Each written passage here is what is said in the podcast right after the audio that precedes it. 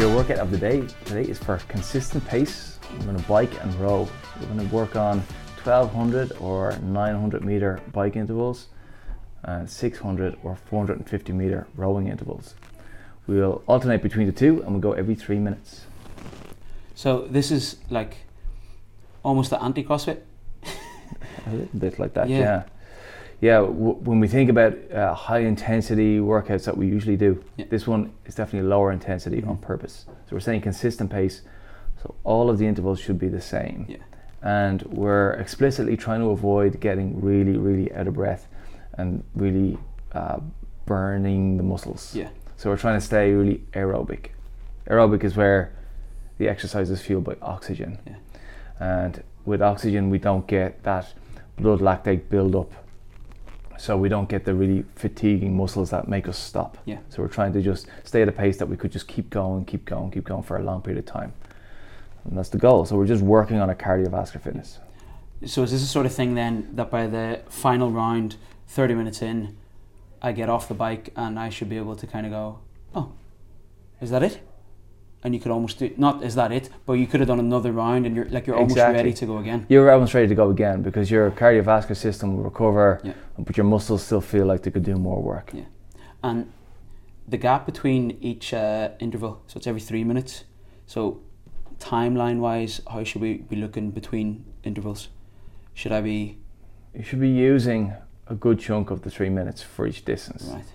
You'll probably have something like um, forty-five seconds to thirty seconds yeah.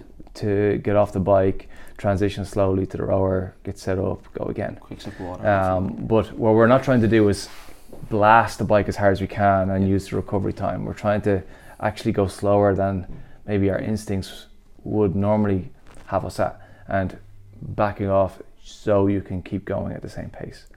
Uh, so heart and lungs, heart and lungs all the way.